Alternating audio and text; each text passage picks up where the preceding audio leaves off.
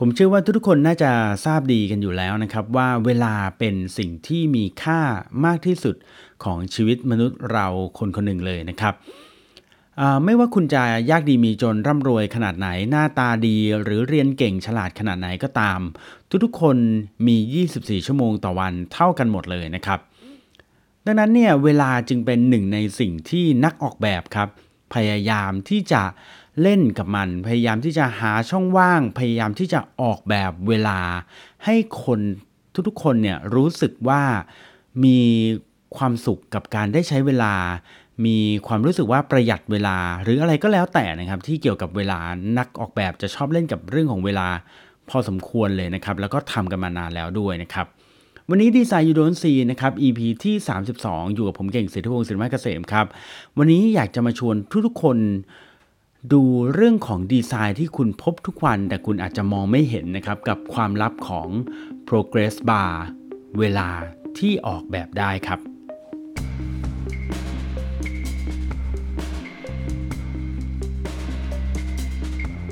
ความจริงเรื่องของการรอคอยเนี่ยผมเคยพูดไปแล้วนะครับใน Morning Call ใน EP หนึ่งที่พูดถึงเรื่องของความลับของการรอคอยนะฮะซึ่ง EP นั้นผม ชอบเป็นการส่วนตัวนะ ผมรู้สึกว่าเป็น EP ที่ผมชอบ แล้วก็มีคนฟังมากพอสมควรด้วยเป็นจิตวิทยาของการรอคอยเนี่ยนะฮะซึ่งก็พูดถึงหลักการหลาย ๆ อย่างที่เขาใช้การออกแบบเรื่องของเวลาเข้ามาเกี่ยวข้อง แต่ว่าวันนี้ครับพอมาเป็นเรื่องของดีไซน์ยูโดนซีผมก็เลยอยากจะเอาตัวอย่างของสิ่งที่เราเห็นทุกๆวัน แต่ว่าเขาออกแบบการรอคอย แบบที่คุณไม่เคยรู้มาก่อนว่าเฮ้ยเรื่องแบบนี้เขาออกแบบกันด้วยหรอนะครับ หนึ่งในนั้นก็คือ progress bar นั่นเองนะฮะแต่ว่าก่อนที่เราจะไปถึง progress bar progress bar คืออะไร progress bar เอางี้แล้วกัน พูดง่ายก็คือเวลาคุณ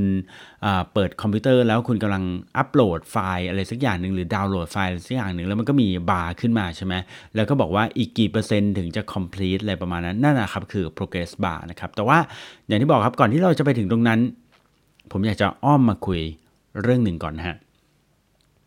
ก่อนที่จะมี progress bar เนี่ยจริงๆ ก็ต้องบอกว่า progress bar เป็นสิ่งที่อยู่ในคอมพิวเตอร์เนาะแล้วก็คอมพิวเตอร์เนี่ยก็เกิดขึ้นมาได้สักพักใหญ่ ๆ ในระยะเวลาหนึ่งแล้วนะครับ แต่ว่าคอมพิวเตอร์ในยุคแรกๆเนี่ย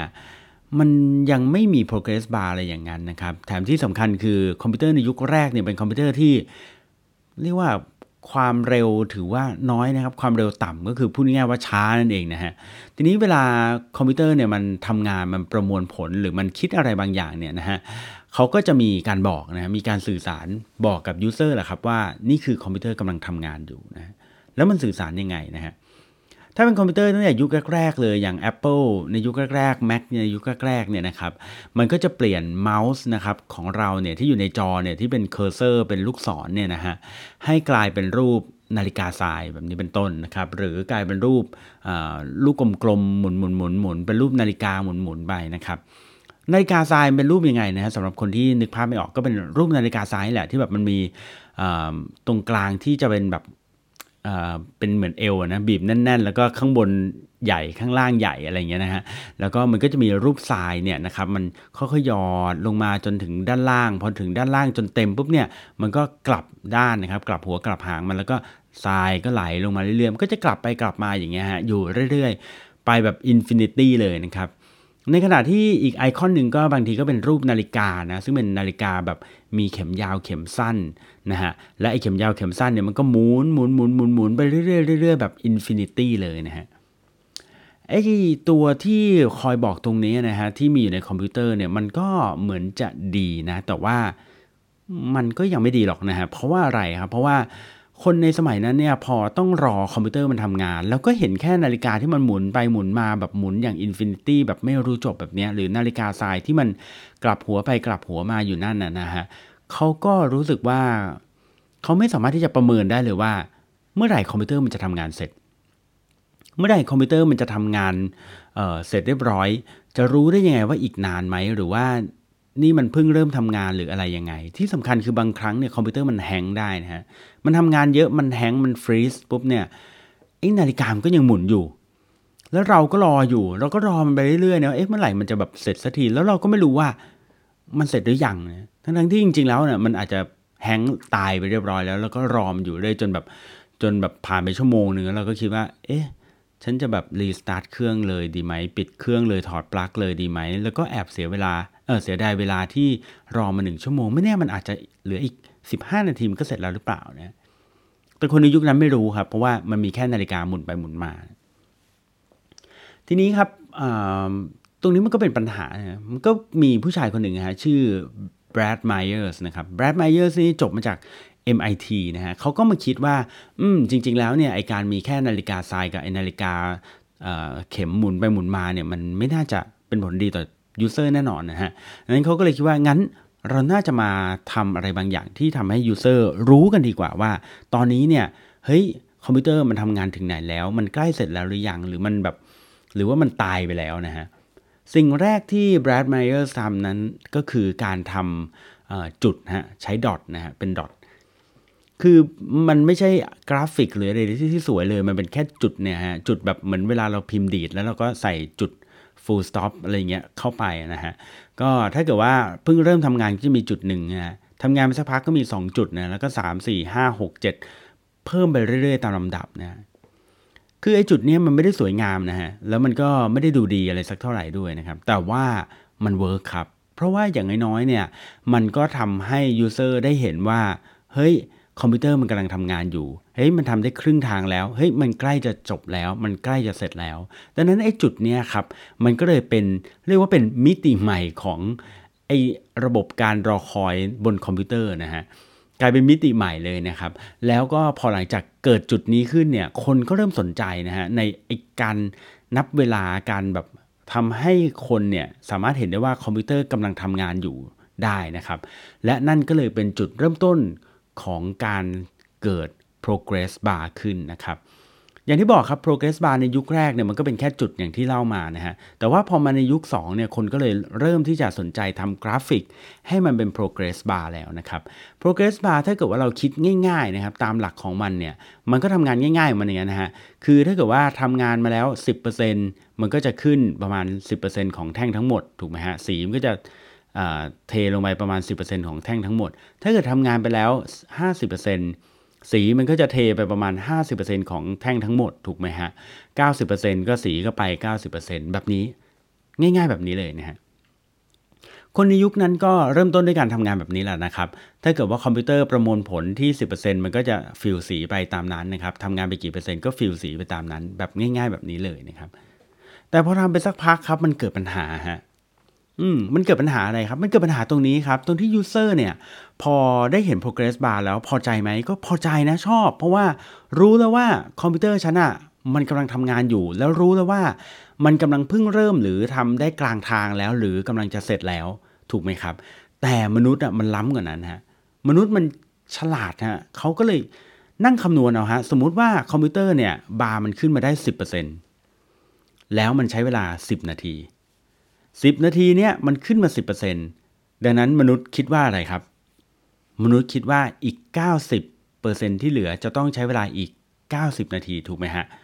รวมทั้งแล้วก็คือจะเป็น 100 นาทีที่ฉันต้องรอสำหรับคอมพิวเตอร์นี้ทำงานถูกไหมฮะ ซึ่งจริง ๆ มนุษย์ก็ทำไม่ผิดเนี่ยคิดไม่ผิดมันควรจะเป็นอย่างนั้นแหละ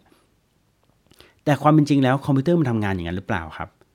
ไม่ใช่นะฮะเพราะว่าบางครั้งเนี่ยสมมุติว่า 10 นาทีแรกเนี่ยมันไปได้ 10% แต่ปรากฏว่าพอถึงสัก 50%แล้วเนี่ย ปรากฏว่าช่วงนั้นเนี่ยคอมพิวเตอร์มันอาจจะทำงานหนัก หรือมันแบบมีบางอย่าง process บางอย่างที่มันต้องทำงานหนักขึ้น มันเลยทำให้กราฟหรือเอ่อบาร์เนี่ยมันเติบโตขึ้นช้าลง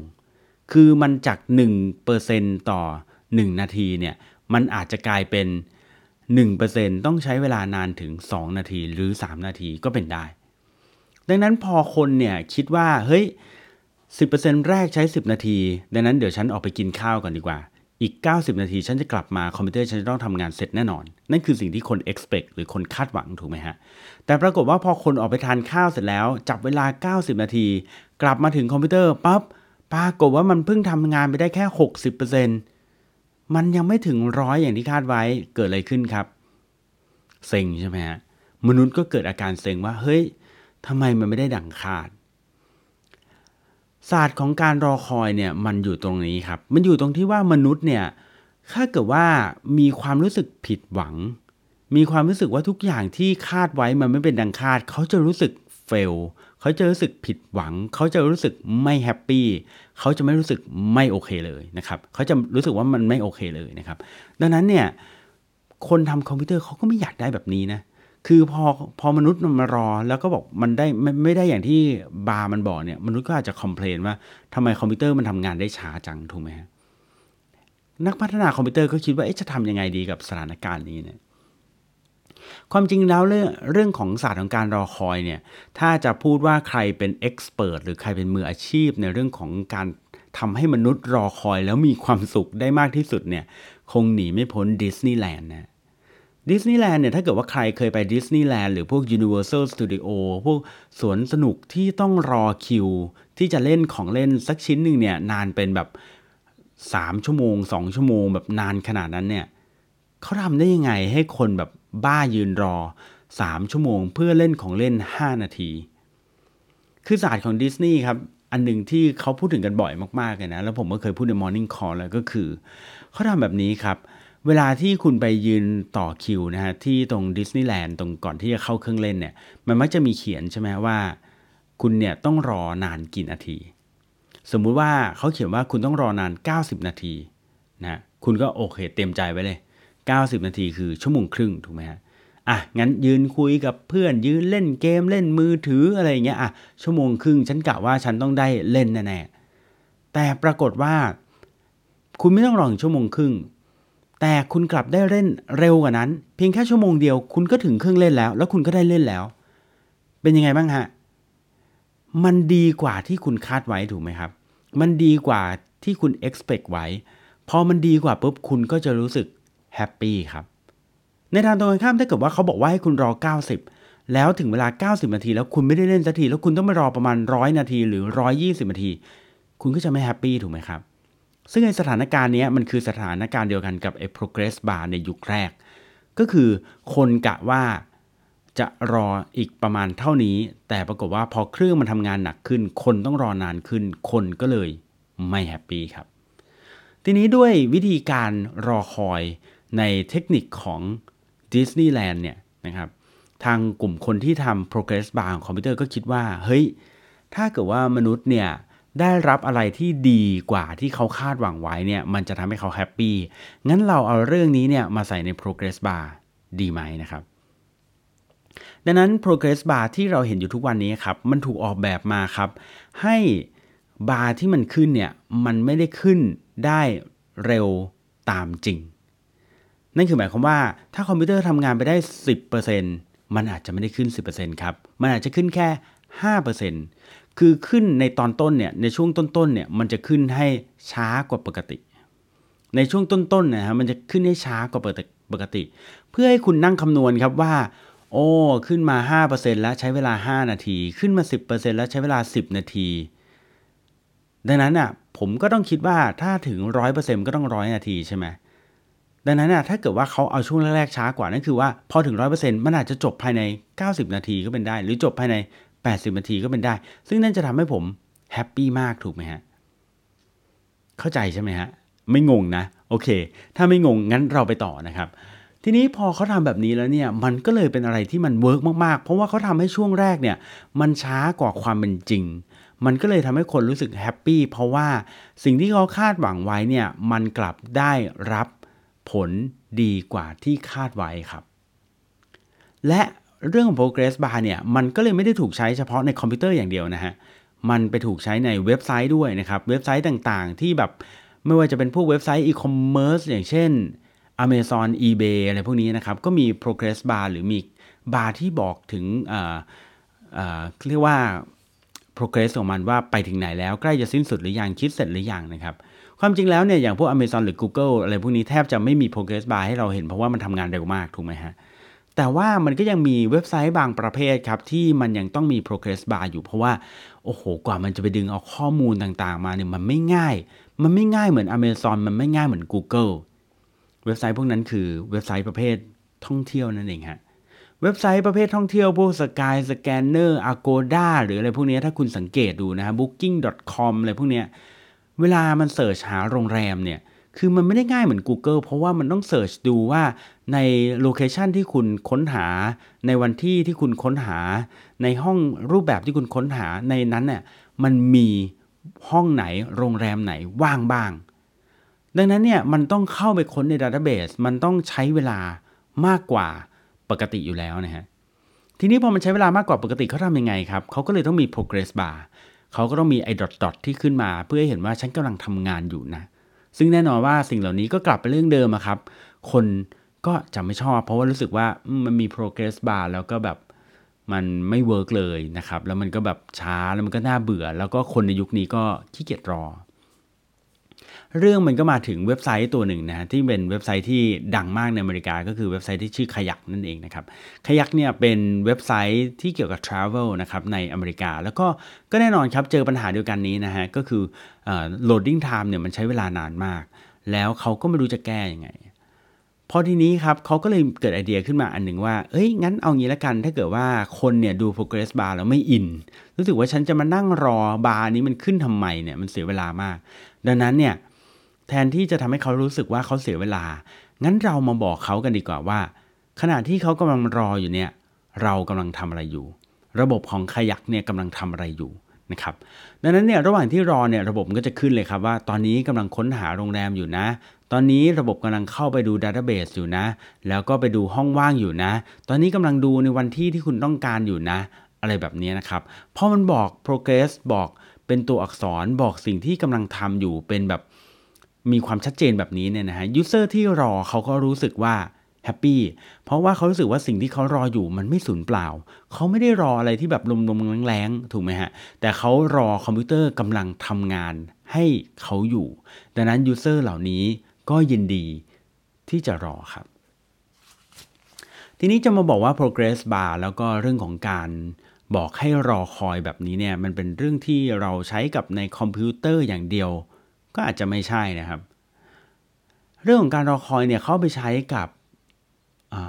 วงการหนึ่งด้วยนะครับ มันมีองค์กรหนึ่งก็คือ Detroit Building Authority นะครับ องค์กรนี้เนี่ยในอเมริกาเนี่ยมีหน้าที่ทำงานชนิดหนึ่งก็คือทำลายบ้านนะครับทำลายบ้านที่ร้างบ้านที่ไม่มีคนอยู่นะครับ เพื่อทำให้ชุมชนเหล่านั้นเนี่ยดูดีขึ้นนะฮะ ก็คือเขาเรียกว่าปฏิรูปนะครับคืออันไหนที่แบบว่าบ้านมันเก่าๆพังๆไม่มีคนอยู่รื้อทิ้งนะครับรื้อถอนมันซะอะไรประมาณนี้นะครับก็ทำให้ชุมชนมันน่าอยู่มากขึ้นนะฮะดีทรอยต์เนี่ยเป็นเมืองใหญ่ในรัฐแมชิแกนนะครับแล้วก็ตอนนั้นเนี่ยคือเวลาในชุมชนเนี่ยที่แบบมีบ้านที่แบบเป็นร้างๆอยู่เนี่ยคนในชุมชนก็ไม่ชอบถูกไหมครับเพราะว่ามันไม่สวยแล้วมันก็แบบมันสกปรกมันนู่นนี่นั่นเนี่ยคนในเมืองเนี่ยก็มักจะชอบถาม โทรเข้ามาถาม Detroit Building Authority เนี่ยนะครับว่าเมื่อไหร่บ้านของ ไอ้บ้านข้างๆฉันเนี่ยมันจะถูกรื้อถอนสักทีนะครับมันจะถูกรื้อถอนสักทีคนก็เบื่อคนก็เหนื่อย แล้วคนก็แบบบางทีเซ็งกับชุมชนที่แบบว่ามีแต่บ้านเก่าๆเขาก็บางทีก็ย้ายออกหนีออกบ้างก็มีเหมือนกันนะฮะแล้วการที่โทรมาถามบ่อยๆ ก็ทำให้คนเหล่านั้นเนี่ยรู้สึกเครียดแล้วก็เบื่อกับสภาพแบบนี้นะฮะเพราะมันรอคอยไม่รู้จากที่สิ้นสุดถูกไหมฮะ ทีนี้ทาง Detroit Building Authority เขาก็เลยใช้ไอเดียเดียวกันกับคล้ายๆ ขยักเนี่ยนะฮะ ก็คือเขาทำระบบ Interactive ขึ้นมาอันหนึ่งครับ ที่เป็นรูปแผนที่นะครับ แล้วก็บอกเลยว่าในแอเรียของคุณเนี่ย มีบ้านหลังไหนที่กำลังจะถูกรื้อถอน มีบ้านหลังไหนที่วางแผนไว้ว่าจะรื้อถอนอีก 3 เดือน อีก 6 เดือน อีก 1 ปี ทั้งนี้เนี่ยการบอกเหล่านี้ก็จะช่วยทำให้คนในเมืองครับ ได้รู้ว่า เฮ้ย โอเค ฉันยังไม่อยากจะย้ายออก เพราะว่าเดี๋ยวอีก 3 เดือน บ้านแถวนี้มันก็ถูกรื้อถอนและ มันก็จะกลายเป็นชุมชนที่น่าอยู่อีกแล้วนะครับ ดังนั้นคนก็จะแฮปปี้ที่จะรอคอย เพราะว่ามันมีความโปร่งใสที่บอกให้เห็นถึง progress ที่กำลังจะเกิดขึ้นนั่นเองนะครับและนี่คือความลับของ progress bar เวลาที่ออกแบบได้กับ Design You Don't See EP ที่ 32 นะครับ ต้องบอกว่า EP นี้เนี่ยผมนำข้อมูลนะฮะเนื้อหาส่วนหนึ่งเนี่ยนะครับมาจากเว็บไซต์ 99% Invisible นะครับก็ค่อนข้างเป็นเว็บไซต์ที่มีเนื้อหาสนุกดีเหมือนกันนะครับ ถ้าเกิดว่าใครสนใจก็ลองเข้าไปดูก็ได้นะครับ ส่วนเรื่องของศาสตร์ของการรอคอย ถ้าเกิดว่าใครสนใจอยากฟังเรื่องนี้อีกนะฮะ ซึ่งผมเป็นส่วนหนึ่งผมผมชอบเรื่องนี้มากนะฮะพูดถึงสนามบินว่าทำยังไงถึงจะรอกระเป๋าได้แบบ เรียกว่าไม่รู้สึกว่านานเลยประมาณนี้นะฮะ ก็ลองไปฟังได้อยู่ใน Morning Call ลองไปเสิร์ชดูนะครับว่าชื่อตอนว่าศาสตร์ของการรอคอยนะครับผมโอเค วันนี้อยู่ผมเก่งเศรษฐพงศ์เสรมาเกษมและทีสายอยู่โดนซีนะครับ ขอบคุณทุกๆคนที่ติดตามครับ แล้วพบกันใหม่ครั้งหน้า สวัสดีครับ